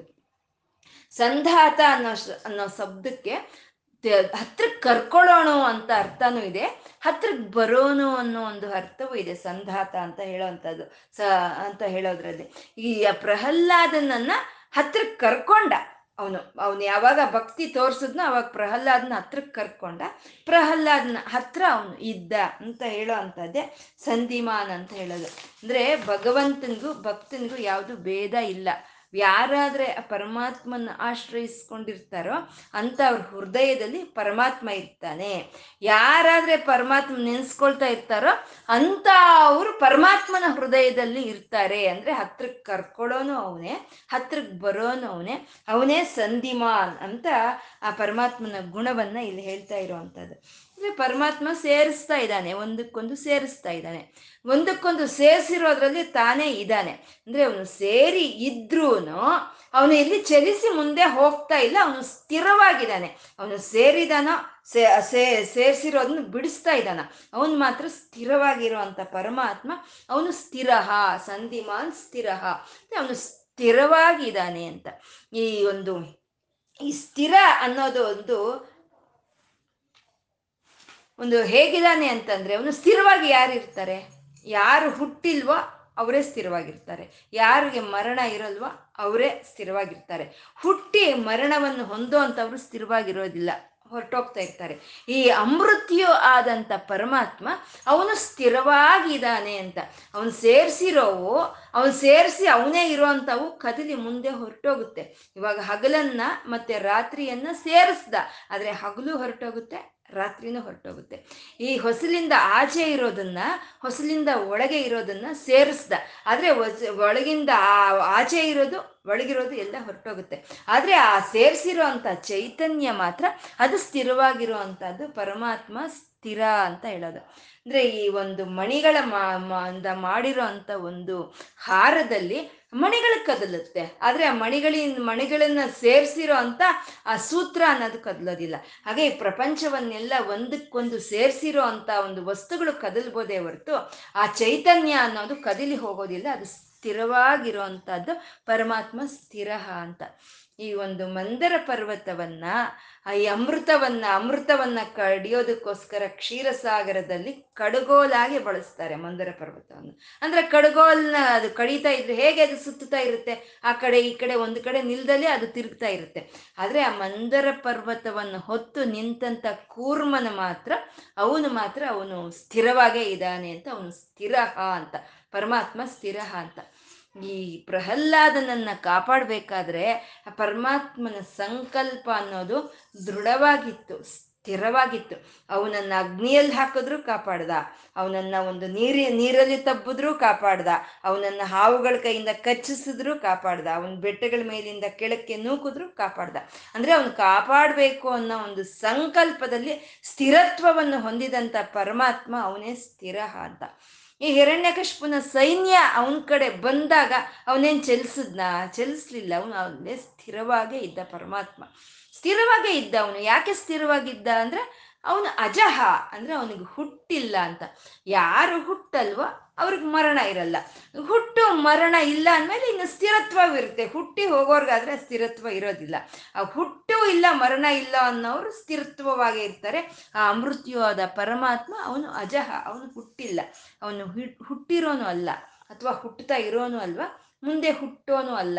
ಭೂತ ಭವ್ಯ ಭವತ್ ಪ್ರಭುಹು ಅಂತ ಮೂರು ಕಾಲಗಳಲ್ಲೂ ಇರೋ ಅಂಥ ಚೈತನ್ಯವೇ ಅದನ್ನೇ ಅಜಹ ಅಂತ ಹೇಳೋ ಅಂಥದ್ದು. ಪರಮಾತ್ಮ ಹುಟ್ಟಿರೋನಲ್ಲ, ಹಾಗಾಗಿ ಅವನು ಸ್ಥಿರವಾಗಿರ್ತಾನೆ ಅಂತ ಹೇಳೋವಂಥದ್ದು. ಈ ಶ್ಲೋಕದ ಒಂದು ಪ್ರಥಮ ಪಾದದಲ್ಲಿ ಮೊಟ್ಟ ಮೊದಲನೇ ನಾಮ ಅಮೃತ್ಯು ಅಂತ ಹೇಳಿದ್ರು. ಈ ಶ್ಲೋಕದ ಎರಡನೇ ಪಾದದಲ್ಲಿ ಮೊಟ್ಟ ಮೊದಲ ನಾಮ ಅಜಹ ಅಂತ ಹೇಳಿದ್ರು. ಅಂದರೆ ಈ ಎರಡು ನಾಮಗಳು ಪರಮಾತ್ಮನಿಗೆ ಜನ್ಮ ಮೃತ್ಯುಗಳು ಇರ್ದಲೇ ಇರುವಂಥ ಅಮೃತ ತತ್ವವನು ಅಂತ, ಶಾಶ್ವತನು ವಿಷ್ಣುವು ಅಂತ ತೋರಿಸುವಂತ ನಾಮಗಳಿದು. ಅಜತಿ ಗಚ್ಚತಿ ಕ್ಷಿಪತೀತಿ ವ ಅಜಹ ಅನ್ನೋ ಒಂದು ಇದ್ರ ಪ್ರಕಾರ ಪರಮಾತ್ಮ ಬರೋನು, ಅವನು ಅವನು ಹುಟ್ಟಿ ಬರೋನಲ್ಲ, ಇರೋವನೇ. ಆ ಒಂದು ದುಷ್ಟರನ್ನ ಒಂದು ಸಂಹಾರ ಮಾಡೋದಕ್ಕೋಸ್ಕರ, ಶಿಷ್ಟರನ್ನ ಕಾಪಾಡೋದಕ್ಕೋಸ್ಕರ ಇರೋ ಅಂತ ಪರಮಾತ್ಮನೇ ಅವನು ಬರೋ ಅಂಥದನ್ನೇ ಅದನ್ನೇ ಅಜಹ ಅಂತ ಹೇಳಿರೋ ಅಂಥದ್ದು. ಕಂಬದೊಳಗಿಂದ ನರಸಿಂಹನಾಗಿ ಬಂದ ಅವನು, ಅಂದ್ರೆ ಅವನೇನು ಅವಾಗ ಹುಟ್ಟಿ ಬಂದನ ಆ ಕಂಬದಲ್ಲಿ ಅವಾಗ ತಾನೇ ಹುಟ್ಟಿದ್ನ ಅಂದ್ರೆ ಇಲ್ಲ, ಅವನು ಯಾವಾಗ್ಲೂ ಇದ್ದವನೇ. ಆ ಇದ್ದವನೇ ಒಂದು ದುಷ್ಟರ ಸಂಹಾರಕ್ಕಾಗಿ ತನ್ನನ್ನು ತಾನು ವ್ಯಕ್ತ ಮಾಡ್ಕೊಂಡಿದ್ದಕ್ಕೆ ಅವನನ್ನ ಅಜಹ, ಅವನಿಗೆ ಹುಟ್ಟು ಇಲ್ಲ ಅಂತ ಹೇಳೋ ಅಂಥದ್ದು. ಹಾಗೆ ಆ ಹುಟ್ಟು ಇಲ್ದಲೇ ಇಂಥ ಪರಮಾತ್ಮ ಅವನು ಯಾವುದೇ ಅವತಾರಗಳನ್ನು ತಾಳಿ ಬಂದಿರಬಹುದು, ಆದರೆ ಅವನು ಅವಾಗ ಹುಟ್ಟಿ ಬಂದಿರೋನಲ್ಲ, ಇರೋವನೇ ಅವನು ಪ್ರಕಟವಾಗಿರೋ ಅಂಥದ್ದು. ಯಾಕೆ ಪ್ರಕಟವಾಗದ ಅವನು ಅಂತಂದ್ರೆ ದುಷ್ಟರನ್ನ ಸಂಹಾರ ಮಾಡೋದಕ್ಕೋಸ್ಕರ ಪ್ರಕಟವಾದ. ಹಾಗೆ ಪ್ರಕಟವಾದ ಪರಮಾತ್ಮ ದು ದುರ್ಮರ್ಷಣ ದುರ್ಮರ್ಷಣ ಅಂತ ಇದ್ದಾರೆ. ಅಂದ್ರೆ ದುರ್ಮರ್ಷಣ ಅಂತಂದ್ರೆ ಯಾರನ್ನು ಅವನ್ನ ಎದುರು ಹಾಕೊಳ್ಳೋದಕ್ಕೆ ಸಾಧ್ಯ ಇಲ್ದಲೇ ಇರೋವಂಥದ್ದು. ಪರಮಾತ್ಮ ದುಷ್ಟರನ್ನ ಸಂಹಾರ ಮಾಡೋದಕ್ಕೋಸ್ಕರ ಅವನು ಬಂದ, ನರಸಿಂಹನ್ ಬಂದ, ಆ ಕಂಬದೊಳಗಿಂದ ನರಸಿಂಹನ್ ಬಂದ. ಯಾಕೆ? ಹಿರಣ್ಯಕಶಿಪುನ ಸಂಹಾರ ಮಾಡೋದಕ್ಕೋಸ್ಕರ ಬಂದ. ಅಂದ್ರೆ ಅವನು ಬಂದ ತಕ್ಷಣ ಏನಪ್ಪ ನೀನು ಕಂಬದಲ್ಲಿ ಬಂದ್ಬಿಟ್ಟೆ, ಇಷ್ಟೊಂದು ಪ್ರತ್ಯೇಕವಾಗಿ ಇಷ್ಟು ವಿಶಿಷ್ಟವಾಗಿ ನೀನು ಬಂದಿದೀಯಾ, ನನ್ನನ್ನು ನನ್ನ ಎದೆ ಸೀಳ್ಬಿಡು ನೀನು ಅಂತ ಅವನು ಹೋಗೇನು ನರಸಿಂಹನ ತೊಡೆ ಮೇಲೆ ಅವನಾಗ ಅವನೇನು ಮಲ್ಕೊಳ್ಳಿಲ್ಲ, ಅವನು ಯುದ್ಧ ಮಾಡ್ತಾನೆ. ನರಸಿಂಹನ ಜೊತೆಯಲ್ಲಿ ಅವನ ಸೈನ್ಯದೊಂದಿಗೆ ಹಿರಣ್ಯಕಶಿಪು ಯುದ್ಧ ಮಾಡ್ತಾನೆ. ಆ ಯುದ್ಧ ಮಾಡಿದ್ರು ಸರಿ, ಅವನ್ನೇನಾದ್ರೂ ಅವನ್ನ ವಿರೋಧಿಸೋದಕ್ಕಾಗ್ಲಿ ಅವನ್ನ ಎದುರಿಸೋದಕ್ಕಾಗ್ಲಿ ಅವನಿಗೆ ಸಾಧ್ಯ ಆಯ್ತಾ ಅಂದ್ರೆ ಇರ್ಲಿಲ್ಲ. ಅದೇ ದುರ್ಮರ್ಷಣ, ಯಾರು ಅವನ್ನ ಎದುರು ಹಾಕೊಳ್ಳೋದಕ್ಕೆ ಆಗ್ದಲೇ ಇರೋ ಅಂತ ಒಂದು ಶಕ್ತಿ ಹೊಂದಿರೋ ಅಂತ ಆ ವಿಷ್ಣು ಚೈತನ್ಯವೇ ಅದೇ ದುರ್ಮರ್ಷಣ ಅಂತ. ಒಂದು ರಾಮ ಕೃಷ್ಣಾದಿ ಅವತಾರಗಳಲ್ಲಿ ಯಾವ ಅವತಾರಗಳ ಒಂದು ತಾಳಿ ದಾನವಾದರನ್ನ ಸಂಹಾರ ಮಾಡಬೇಕು ಅಂದ್ರೂ ಅವನ ಒಂದು ಪರಾಕ್ರಮವನ್ನ ಅವನ ಒಂದು ಶಕ್ತಿಯನ್ನ ಎದುರು ನಿಂತ್ಕೊಳ್ಳೋ ಅಂಥದ್ದು ಯಾವುದೂ ಇರಲಿಲ್ಲ. ಪರಮಾತ್ಮ ಅವನು ದುರ್ಮರ್ಷಣ ಅಂತ. ಈ ದುರ್ಮರ್ಷಣ ಶಕ್ತಿ ಅನ್ನೋದು ಪ್ರಪಂಚ ಪ್ರಕೃತಿಯಲ್ಲಿ ಪ್ರತಿಯೊಂದು ಕಣದಲ್ಲೂ ಇರೋವಂಥದ್ದು, ಪ್ರತಿಯೊಂದು ಪದಾರ್ಥದಲ್ಲೂ ಪ್ರತಿಯೊಂದು ಕಣದಲ್ಲೂ ಈ ದುರ್ಮರ್ಷಣ ಶಕ್ತಿ ಅನ್ನೋದು ಇದೆ. ಗಾಳಿ ಗಾಳಿ ಉದ್ಧತವಾದಾಗ ಅದನ್ನ ತಡೆಯೋಕ್ಕೆ ಯಾರಿಗೂ ಆಗೋದಿಲ್ಲ, ಮಹಾ ಮಹಾವೃಕ್ಷಗಳೇ ಬಿದ್ದೋಗುತ್ತೆ. ಈ ಅಗ್ನಿ ಅನ್ನೋದು ವಿಪರೀತವಾದಂಥ ಒಂದು ಅಗ್ನಿ ಅಂದಾಗ ಅದು ಆ ನೀರನ್ನೇ ಒಣಗಿಸ್ಬಿಡುತ್ತೆ. ಆ ನೀರು ಒಂದು ಅತಿಯಾಗಿ ನೀರು ಜಾಸ್ತಿ ಬಂದಾಗ ಆ ನೀರೇ ಅಗ್ನಿಯನ್ನು ನಂದಿಸುತ್ತೆ.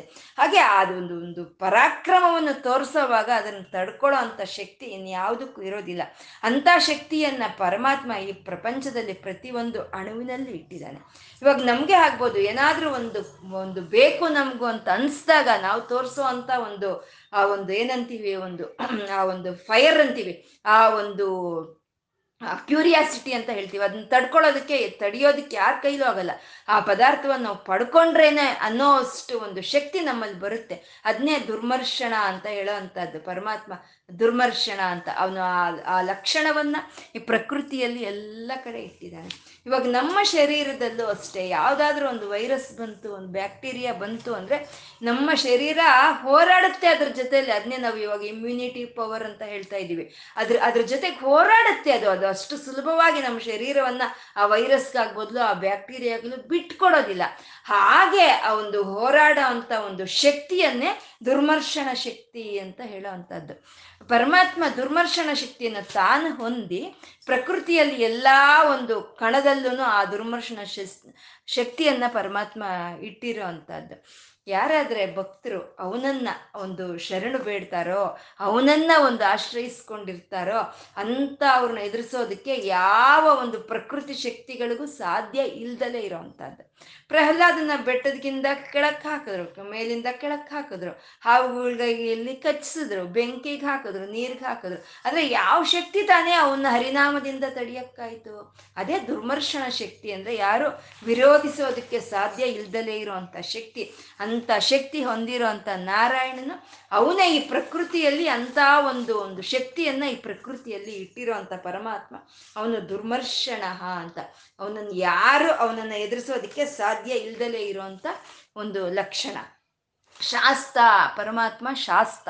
ಶಾಸ್ತ್ರ ಅಂತಂದರೆ ಈ ಪ್ರಕೃತಿಯಲ್ಲಿ ಪರಮಾತ್ಮನು ಒಂದು ಶಾಸ್ತ್ರವನ್ನು ಒಂದು ಶಾಸನವನ್ನು ಇಟ್ಟಿದ್ದಾನೆ. ಶಾಸ್ತ್ರವೇತ್ತರು ಅಂತ ಹೇಳ್ತಾರೆ. ಅಂದರೆ ಯಾರು ಆ ಶಾಸ್ತ್ರವನ್ನು ಕೊಡ್ತಾರೋ ಅಂಥವ್ರನ್ನೇ ಶಾಸ್ತ್ರವೇತ್ತರು ಅಂತ ಹೇಳೋದು. ಆ ಶಾಸ್ತ್ರ ಶಬ್ದದಿಂದನೇ ಈ ಶಾಸ್ತ್ರ ಅನ್ನೋದು ಬಂದಿರೋದು. ಪರಮಾತ್ಮ ಈ ಪ್ರಕೃತಿಗೆ, ಈ ಪ್ರಾಣಿಗಳಿಗೆಲ್ಲನೂ ಒಂದು ಒಂದು ಶಾ ವೇದಗಳ ರೂಪದಲ್ಲಿ ಒಂದು ಶಾ ಒಂದು ಶಾಸನವನ್ನು ಹೊಟ್ಟಿದ ಹೂಡಿದ್ದಾನೆ. ಇದನ್ನೇ ನಿಜಾಜ್ಞಾ ರೂಪ ನಿಗಮ ಅಂತ ನಾವು ಹೇಳ್ಕೊಂಡಿರೋದು ಲಲಿತಾ ಸಹಸ್ರನಾಮದ ಒಂದು ಇದರಲ್ಲಿ. ಅಂದರೆ ತನ್ನ ಒಂದು ಆಜ್ಞೆಯಾಗಿ ವೇದಗಳನ್ನೇ ಹೊರಡಿಸಿದೆ ಅಮ್ಮ ಅಂತ. ಅಂದರೆ ಆ ವೇದಗಳು ಏನು ಹೇಳಿದೆಯೋ ಅದನ್ನೇ ಮಾಡಬೇಕು, ಅದನ್ನ ಅದನ್ನ ಆಜ್ಞೆಯಾಗಿ ರಾಜಾಜ್ಞೆಯಾಗಿ ಹೊರಡಿಸಿರೋ ಅಂಥದ್ದು ಅಂತ ಪರಮಾತ್ಮ ಶಾಸ್ತ್ರ ಶಾಸ್ತ್ರಗಳನ್ನೆಲ್ಲ ತನ್ನ ಒಂದು ಶಾಸನವನ್ನಾಗಿ ಹೊರಡಿಸಿರೋ ಅಂಥ ಪರಮಾತ್ಮ ಅವನು ಶಾಸ್ತ್ರ ಅಂತ. ವೇದ ಸ್ವರೂಪನು ಗುರುಸ್ವರೂಪನು ಆದ ಆದ ಪರಮಾತ್ಮ ಶಾಸ್ತ್ರಗಳನ್ನು ಕೊಟ್ಟಿದ್ದಾನೆ. ಅದನ್ನು ಯಾರ ಯಾರಿಗೂ ಅದನ್ನು ಮೀರಿ ಹೋಗೋದಕ್ಕೆ ಸಾಧ್ಯನೇ ಇಲ್ಲ. ಅದನ್ನೇ ಅರ್ಜುನನು ಹೇಳ್ತಾನೆ, ಕವೀಂ ಪುರಾಣಾನಾಂ ಅನುಶಾಸಿತಾರಂ ಅಂತ ಹೇಳಿ ಅಂತ ಸ್ತುತಿ ಮಾಡೋದು ಕೃಷ್ಣನ. ಅಂದರೆ ಕವಿಯಾಗಿ ನೀನು ಪುರಾಣಗಳನ್ನು ವೇದಗಳನ್ನು ಕೊಟ್ಟಿದೀಯ, ಅದನ್ನು ಮೀರಿ ಹೋಗೋದಕ್ಕೆ ಯಾರಿಗೂ ಸಾಧ್ಯ ಇಲ್ಲ ಅಂತ. ಹಾಗೆ ಸಾಧ್ಯ ಯಾರು ಮೀರಿ ಹೋಗೋದಕ್ಕೆ ಸಾಧ್ಯ ಇಲ್ದಲೇ ಇರೋವಂಥ ಶಾಸ್ತ್ರಗಳನ್ನು ಕೊಟ್ಟಿರೋ ಅಂಥ ಪರಮಾತ್ಮ ವಿಷ್ಣು ಅವನು ಶಾಸ್ತ್ರ ಅಂತ. ವಿಶ್ರುತಾತ್ಮ ಪರಮಾತ್ಮ ವಿಶ್ರುತಾತ್ಮ ಅಂದರೆ ವಿಶಿಷ್ಟವಾಗಿ ತನ್ನನ್ನು ತಾನು ಪ್ರಕಟಿಸ್ಕೊಂಡಿರೋವಂಥ ಅವನೇ ವಿಶ್ರುತಾತ್ಮ ಅಂತ. ಅಂದರೆ ಆ ಕಂಬದಲ್ಲಿ ತನ್ನನ್ನು ತಾನು ಪ್ರಕಟಗೊಳಿಸ್ಕೊಂಡ ಹೇಗೆ ವಿಶ್ರುತಾತ್ಮವಾಗಿ, ಒಂದು ನರ ಸಿಂಹ ಎರಡು ಸೇರಿರೋದು, ಅದೆಂಥ ವಿಶಿಷ್ಟವಾದಂಥ ಒಂದು ರೂಪ ಅಲ್ವಾ. ಆ ರೂಪದೊಂದಿಗೆ ಪ್ರಕಟಗೊಂಡಂಥ ಲಕ್ಷ್ಮೀ ನಾರಸಿಂಹನೇ ಅವನೇ ವಿಶ್ರುತಾತ್ಮ ಅಂತ ಹೇಳೋವಂಥದ್ದು. ಅಂದರೆ ವಿಶ್ರುತ ಅಂದರೆ ವಿಶ್ರುತವಾಗಿದೆ ಅಂತ ನಾವು ಹೇಳ್ತೀವಿ. ಅಂದರೆ ವ್ಯಾಪಕವಾಗಿ ವ್ಯಾಪಕವಾಗಿ ವಿಸ್ತಾರವಾಗಿ ಯಾವುದಿರುತ್ತೋ ಅದನ್ನೇ ವಿಶ್ರುತ ಅಂತ ಹೇಳೋದು. ಪರಮಾತ್ಮ ವಿಶ್ರುತ, ವ್ಯಾಪಕವಾಗಿ ವಿಸ್ತರಿಸಿಕೊಂಡಿದ್ದಾನೆ. ವಿಶ್ರುತ ಅನ್ನೋದರಲ್ಲಿ ಪ್ರಸಿದ್ಧಿಯಾಗಿರೋನು ಅಂತ ತಿಳಿಯುತ್ತೆ. ಅಂದರೆ ಎಲ್ಲರಿಗೂ ಈ ನಾರಾಯಣ ಅಂದರೆ ಏನು, ಈ ನಾರಾಯಣ ಯಾರು ಅನ್ನೋದು, ನಾರಾಯಣನ ಬಗ್ಗೆ ಪ್ರತಿ ಒಬ್ಬರಿಗೂ ತಿಳಿದಿರೋ ಅಂಥದ್ದಂತ ಅಂಥ ಪ್ರಸಿದ್ಧನು ಪರಮಾತ್ಮ ಅಂತ. ಇದೇ ಪ್ರಸಿದ್ಧ ಪರಮೇಶ್ವರಿ ಅಂತ ಲಲಿತಾ ಸಹಸ್ರನಾಮದಲ್ಲಿ, ಆ ಬಾಲಗೋಪ ವಿದಿತ ಅಂತ. ಅಂದರೆ ಎಲ್ಲರಿಗೂ ತಿಳಿದಿರೋವನು ನಾರಾಯಣ, ಅವನು ವಿಶ್ರುತಾತ್ಮ ಅಂತ. ಮತ್ತು ಎಲ್ಲರಿಗೂ ತಿಳಿದಿರೋನು ಅಂದರೆ ನಾರಾಯಣ ಯಾರಿಗ್ರಿ ತಿಳಿಯೋದು? ಹಿಂದೂ ದೇಶದಲ್ಲಿ ಹಿಂದೂ ಮತದಲ್ಲಿ ಹುಟ್ಟಿರೋ ಅಂಥ ಭಾರತೀಯರಿಗೆ ಮಾತ್ರ ನಾರಾಯಣನ ಬಗ್ಗೆ ತಿಳಿದಿರುತ್ತೆ. ಮತ್ತು ಹೇಗೆ ಬೇರೆ ದೇಶದಲ್ಲಿ ಇರೋರಿಗೆ, ಬೇರೆ ಒಂದು ಪ್ರಾಣಿಗಳೇ ಆಗ್ಬೋದು, ಕೀಟಗಳೇ ಆಗ್ಬೋದು, ಅವ್ನಿಗೆ ನಾರಾಯಣನ ಬಗ್ಗೆ ಹೇಗೆ ತಿಳಿಯುತ್ತೆ? ಅಂದರೆ ನಾರಾಯಣ ಅನ್ನೋ ಒಂದು ನಾಮ ಅವಕ್ಕೆ ತಿಳಿದಲೇ ಇರ್ಬೋದು, ಆದರೆ ನಾನು ನಾನು ನಾನು ಅನ್ನೋ ಒಂದು ಆ ಚೈತನ್ಯ ಅನ್ನೋದು ಪ್ರತಿಯೊಬ್ಬರಿಗೂ ತಿಳಿದೇ ಇರೋದೆ. ಆ ನಾನು ನಾನು ಅನ್ನೋ ಚೈತನ್ಯದ ರೂಪದಲ್ಲಿ ಇರೋ ಅಂಥ ಪರಮಾತ್ಮ ನಾರಾಯಣನ ಅವನೇ ವಿಶ್ರುತಾತ್ಮ. ಅಂದರೆ ಅವನು ಪ್ರಸಿದ್ಧಿ ಪಡ್ಕೊಂಡಿದ್ದಾನೆ. ಅಂದರೆ ಪ್ರತಿಯೊಂದು ಅಣುವಿನಲ್ಲಿ, ಪ್ರತಿಯೊಂದು ಕಣದಲ್ಲಿ ಆ ವಿಷ್ಣುವಿನ ವೈಭವವೇ ನಮ್ಗೆ ತೋರಿಸ್ತಾ ಇರೋವಂಥ ಒಂದು ನಾಮಗಳಿವಲ್ಲ. ಅವನ ಅವನ ವೈಭವ ಅನ್ನೋದು, ಅವನ ಶಕ್ತಿ ಅನ್ನೋದು ಪ್ರತಿಯೊಂದು ಕಣವು ನಮಗೆ ಚಾಟಿ ಚಾಟಿ ಹೇಳೋ ಅಂಥದ್ದು ಅವನು ವಿಶ್ರುತಾತ್ಮ ಅಂತ. ಇಂಥ ಪರಮಾತ್ಮನನ್ನು ವೇ ವೇದವೇದ್ಯರು, ಜ್ಞಾನಿಗಳು, ದೇವತೆಗಳು ಎಲ್ಲರೂ ಸ್ತುತಿಸ್ತಾ ಇದ್ದಾರೆ ಸ್ತುತಿಸ್ತಾ ಇದ್ದಾರೆ ವೇದಗಳ ಮೂಲಕ ಅವನು ಸ್ತುತಿಸ್ತಾ ಇದ್ದಾರೆ. ಅವಾಗ ಯಾವಾಗ ಒಬ್ಬರು ಸ್ತುತಿಸ್ತಾರೋ ಅವ್ರ ಬಗ್ಗೆ ನಾಲ್ಕು ಜನಕ್ಕೆ ಗೊತ್ತಾಗುತ್ತೆ ಅಲ್ವಾ. ಹಾಗೆ ಈ ಸುರರು, ಋಷಿಮುನಿಗಳು, ಜ್ಞಾನಿಗಳು ಅವನು ಸ್ತುತಿಸ್ತಾ ಇದ್ದರೆ ಅವನು ವಿಶ್ರುತವಾಗಿ ಎಲ್ಲರಿಗೂ ತಿಳಿಪಡ್ತಾ ಇದ್ದಾನೆ ಅಂತ ವಿಶ್ರುತಾತ್ಮ ಅಂತ ಪರಮಾತ್ಮ ವಿಶ್ರುತಾತ್ಮ. ಸುರಾರಿಹ ಪರಮಾತ್ಮ ಅವನು ಸುರಾರಿಹ. ಸುರರು ಅಂತಂದರೆ ದೇವತೆಗಳು. ಆ ಯಾರಾದರೆ ಒಬ್ರಿಗೋಸ್ಕರ ಕೆಲಸ ಮಾಡ್ತಾರೋ, ಯಾರಾದರೆ ಈ ಪ್ರಕೃತಿಗೋಸ್ಕರ ಸಹ ಕೆಲಸ ಮಾಡ್ತಾರೋ ಸ್ವಾರ್ಥವಿಲ್ದಲೆ, ಅಂತ ಅವ್ರನ್ನೇ ಸುರರು ಅಂತ ಹೇಳಿ ಅಂತ ಕರೀತಾರೆ ಅಂತ ನಾವು ಹೇಳ್ಕೊಂಡಿದ್ವಿ. ಅಂಥ ಸುರರಿಗೂ ಶತ್ರುಗಳು ಯಾರು ಅವ್ರನ್ನ ಅರ ಅರರು ಅಂತ ಹೇಳ್ತಾರೆ. ಸುರಾರಿಹ ಅಂತಂದರೆ ಅಂಥ ಸುರರಿಗೆ ಯಾರಾದರೆ ಶತ್ರುಗಳಿರ್ತಾರೋ ಅಂಥವ್ರನ್ನ ನಿರ್ಮೂಲ ಮಾಡೋ ಅಂಥ ಹರಿ ಆ ಚೈತನ್ಯ, ಆ ನಾರಾಯಣನ ಚೈತನ್ಯವನ್ನೇ ನಾವು ಸುರಾರಿಹ ಅಂತ ಕರೆಯೋದು. ಅಂದರೆ ಒಬ್ಬ ಒಳ್ಳೆ ಕೆಲಸ ಯಾರಾದರೂ ಮಾಡ್ತಾ ಇದ್ರೆ, ಅವರನ್ನ ಯಾರಾದರೂ ಕೆಟ್ಟದ್ದು ಮಾಡಬೇಕು ಅಂದರೆ ಅವರಿಂದ ರಕ್ಷಣೆ ಕೊಡೋ ಅಂಥ ಪರಮಾತ್ಮನೇ ಅವನೇ ಸುರಾರಿಹ ಅಂತ ಹೇಳೋದು. ಇದೇ ವಿಶ್ವ ಆ ವಿಶ್ವಾಮಿತ್ರರು ಲೋಕ ಕಲ್ಯಾಣಕ್ಕಾಗಿ ಯಾಗವನ್ನು ಮಾಡಬೇಕು ಅಂತ ಮಾಡ್ತಾ ಇದ್ರೆ ಈ ತಾಟಕಿ, ಸುಬಾಹು, ಮಾರೀಚ ಈ ಮುಂತಾದ ರಾಕ್ಷಸಗಳು ಆ ಹೋಮ ನಡೆಯೋದಕ್ಕೆ, ಆ ಯಾಗ ಮಾಡೋದಕ್ಕೆ ಬಿಡ್ತಾ ಇರಲಿಲ್ಲ. ಆ ಯಾವ ಒಂದೊಂದು ಹತ್ತು ಜನದ ಒಂದು ಒಳ್ಳೆಯದಕ್ಕೆ ಮಾಡ್ತಾ ಇರೋವಂಥ ಯಾಗಕ್ಕೆ ಯಾವಾಗಾದ್ರೆ ಈ ಹಸುರರು ಒಂದು ಅಡ್ಡಿಯನ್ನು ತಂದ್ರೋ ಅಂತ ಹಸುರರನ್ನು ಸಂಹಾರ ಮಾಡಿದಂಥ ಶ್ರೀರಾಮಚಂದ್ರನ್ ಅವನೇ ಸುರಾರಿಹ ಅಂತ. ಅಂದ್ರೆ ಯಾರಾದ್ರೂ ಒಳ್ಳೇದು ಮಾಡೋದು ಮಾಡ್ತಾ ಇದ್ರೆ, ಅವ್ರಿಗೆ ಯಾರಾದ್ರೂ ಕೆಟ್ಟದ್ದು ಬಯಸಿದ್ರೆ ಅಂತ ಅವ್ರನ್ನ ನಾಶ ಪಡಿಸುವಂತ ಪರಮಾತ್ಮ ಒಂದು ಸುರಾರಿಹ ಅಂತ. ಯಾಕೆ ಇವಾಗ ಈ ಒಂದು ಈ ಲಲಿತಾ ಒಂದು ಅವಿರ್ಭಾವ ಹೇಗಾಯಿತು? ಈ ಸುರರು ಈ ಸುರರು ಈ ಪ್ರಕೃತಿಗೋಸ್ಕರ ಕೆಲಸ ಮಾಡ್ತಾ ಇರುವಂತ ಸುರರು ಅವರಿಗೆ ಕೆಟ್ಟದ್ ಮಾಡ್ತಾ ಇದ್ದ ಬಂಡಾಸನ ಸಂಹಾರಕ್ಕಾಗಿ ಅಮ್ಮ ಚಿದಗ್ನಿ ಕುಂಡದಲ್ಲಿ ಎದ್ದು ಬಂದಿದ್ದು ಅಲ್ವಾ. ಅಂದ್ರೆ ಸುರಾರಿಹ ಸುರರಿಗೆ ಯಾರಾದ್ರೆ ಶತ್ರುಗಳಿರ್ತಾರೋ ಅವರು ಸಂಹಾರಕ್ಕೆ ಬಂದಂತ ನಾರಾಯಣನೇ ಅವನೇ ಸುರಾರಿಹ ಅಂತ ಹೇಳುವಂಥದ್ದು. ಆ ಪರಮಾತ್ಮ ಅವನು ಅಮೃತ್ಯು, ಅವನು ಶಾಶ್ವತ ಸ್ವರೂಪನ, ಮರಣ ಅನ್ನೋದೇ ಇಲ್ದಲೇ ಇರುವಂತಹ ವಿಷ್ಣು ಚೈತನ್ಯ, ಆ ಆತ್ಮ ಚೈತನ್ಯ, ಆ ಪರಮಾತ್ಮ ಅವನು ಅಮೃತ್ಯು, ಅವನಿಗೆ ಮರಣ ಅನ್ನೋದು ಇಲ್ದಲೇ ಇರುವಂಥದ್ದು. ಅವನು ಎಲ್ಲವನ್ನ ಈ ಪ್ರಕೃತಿಯನ್ನ ಈ ಪ್ರಕೃತಿಯಲ್ಲಿ ಇರುವಂಥ ಪ್ರತಿಯೊಂದು ಪ್ರಾಣಿ ಜೀವಿಯನ್ನ ಸಾಕ್ಷೀಭೂತವಾಗಿ ನೋಡ್ತಾ ಇದ್ದಾನೆ. ಯಾರ್ಯಾರು ಯಾವ್ಯಾವ ಪುಣ್ಯಕರ್ಮಗಳನ್ನು ಮಾಡ್ತಾರೆ, ಯಾರು ಪಾಪ ಕರ್ಮಗಳನ್ನು ಮಾಡ್ತಾರೆ ಅಂತ ನೋಡ್ತಾ ಅದಕ್ಕೆ ಸರಿಯಾದ ಫಲಗಳನ್ನು ಕೊಡ್ತಾ ಇರೋವಂಥ ಪರಮಾತ್ಮ ಅವನು ಸರ್ವದೃಕ್ ಸಿಂಹ. ಏ ಒಂದು ಆ ಒಂದು ಆರಂಭ ಅಂತ ಒಂದಿದ್ಮೇಲೆ ಅಂತ್ಯ ಅಂತ ಇರಬೇಕು. ತನ್ನ ತನಗೆ ಆರಂಭ ಅಂತ್ಯಗಳು ಇಲ್ದಿದ್ರು ಈ ಪ್ರಕೃತಿಗೂ ಈ ಪ್ರಾಣಿಗಳಿಗೂ ಆರಂಭ ಇರೋದ್ರಿಂದ ಅದಕ್ಕೆ ಅಂತ್ಯವನ್ನು ಕೊಡೋ ಅಂತ ಒಂದು ಹಿಂಸ ರೂಪನೇ ಅವನೇ ಸಿಂಹ ಅಂತ ಹೇಳಿ. ಸಿಂಹ ಸಂದಾತ, ಒಂದನ್ನು ಒಂದು ಸೇರಿಸೋ ಅಂತ ಅವನು ಈ ಶರೀರಕ್ಕೆ ಈ ಚೈತನ್ಯವನ್ನು ಸೇರಿಸ್ತಾ, ಈ ಪ್ರಕೃತಿಯಲ್ಲಿರೋ ಪಂಚಭೂತಗಳಿಗೆ ಒಂದನ್ನು ಒಂದು ಸೇರಿಸ್ತಾ, ಈ ವಿಶ್ವದಲ್ಲಿ ನಡೀತಾ ಇರೋ ಪ್ರತಿಯೊಂದು ಕೆಲಸಕ್ಕೂ ಕಾರಣವಾಗಿರೋ ಅಂತವನು ಅವನು ಸಂಧಾತ ಅಂತ. ನಾವು ಹೇಳ್ತೀವಿ, ಓ ಈ ಕೆಲಸ ನಾನು ಮಾಡಿದೆ ಅಂತ ಹೇಳ್ತೀವಿ. ಇದನ್ನೆಲ್ಲ ನಾವು ಗಮನಿಸ್ಕೊಂಡ್ರೆ ನಮ್ಮ ಅಹಂಕಾರ ಎಲ್ಲಿ ಹೋಗ್ಬೇಕು? ನಾವು ಏನ್ ಮಾಡ್ತಾ ಇದ್ದೀವಿ? ಆ ಚೈತನ್ಯ ನಮ್ಮಲ್ಲಿ ಇರೋದ್ರಿಂದ, ಆ ಚೈತನ್ಯ ನಮ್ಮ ಕೈಲಿ ಆ ಕೆಲಸ ಮಾಡಿಸ್ತಾ ಇರೋದ್ರಿಂದ ನಾವು ಮಾಡ್ತಾ ಇದ್ದೀವಿ ಅಷ್ಟೇ ಅಲ್ವಾ. ಇದನ್ನೇ ಶಿವಶಕ್ತಿಯುಕ್ತೋ ಯದಿ ಭವತಿ ಶಕ್ತ ಪ್ರಭವಿತಂ ಅಂತ ಹೇಳಿರೋದು. ಆ ಶಿವನ ಜೊತೆ ಶಕ್ತಿ ಸೇರಿದ್ರೆ ಮಾತ್ರನೇ ಆ ಶಿವನು ಸಹಿತ ಪ್ರಭಾವಿತನಾಗ್ತಾನೆ. ಅಂದ್ರೆ ಆ ಶಿವನ ಜೊತೆ ಆ ಶಕ್ತಿ ಸಂಧಾನವಾಗಬೇಕು. ಹಾಗೆ ಒಂದ್ರ ಜೊತೆ ಒಂದು ಸಂಧಾನವನ್ನು ಮಾಡೋ ಅಂತ ಪರಮಾತ್ಮ ಅವನು ಸಂಧಾತ. ಈ ಪ್ರಾಣಿಗಳ ಶರೀರದಲ್ಲಿ ಆ ಚೈತನ್ಯವನ್ನು ಸಂಧಾನ ಮಾಡ್ತಾ, ಈ ಪ್ರಾಣಿಗಳ ಕರ್ಮಕ್ಕೆ ಆ ಕರ್ಮ ಫಲಗಳನ್ನು ಸಂಧಾನ ಮಾಡ್ತಾ ಇರುವಂತ ಪರಮಾತ್ಮ ಅವನು ಸಂಧಾತ. ಅವನೇ ಸಂಧಿಮಾನ್, ಎಲ್ಲವನ್ನು ಒಂದೇ ಸಮವಾಗಿ ಎಲ್ಲ ಬ್ರಹ್ಮಾಂಡಗಳನ್ನು ಧರಿಸಿ ಇರೋಂಥ ಪರಮಾತ್ಮ ಅವನೇ ಸಂಧಿಮಾನ್ ಸ್ಥಿರ. ಅವನು ಸ್ಥಿರವಾಗಿದ್ದಾನೆ. ಈ ಪ್ರಕೃತಿ ಹೋಗುತ್ತೆ, ಈ ಪ್ರಾಣಿಗಳು ಹೋಗುತ್ತೆ, ಆದರೆ ತಾನು ಮಾತ್ರ ಕದಲ್ದಲ್ಲೇ ಸ್ಥಿರವಾಗಿರೋ ಅಂಥ ಅಮೃತ ಸ್ವರೂಪನು ಅವನು. ಅವನು ಹುಟ್ಟಿಲ್ಲ ಅಜಹ, ಅವನಿಗೆ ಹುಟ್ಟು ಮರಣಗಳು ಇಲ್ದಲೇ ಇರೋ ಅಂಥವನು. ಅವನನ್ನು ಎದುರಿಸೋದಕ್ಕೆ ಯಾರಿಗೂ ಸಾಧ್ಯನೇ ಇಲ್ಲ. ದುರ್ಮರ್ಷಣ, ಅವನನ್ನು ಎದುರಿಸಿ ನಿಂತ್ಕೊಳ್ಳೋ ಅಂಥ ಒಂದು ಶಕ್ತಿ ಯಾವುದೇ ಈ ಪ್ರಪಂಚ ಈ ಪ್ರಕೃತಿಯಲ್ಲಿ ಇಲ್ಲ. ಅವನೇ ಶಾಸ್ತ, ಈ ಪ್ರಪಂಚಕ್ಕೆಲ್ಲ ಒಂದು ಶಾಸನವನ್ನು ಕೊಟ್ಟಿದ್ದಾನೆ.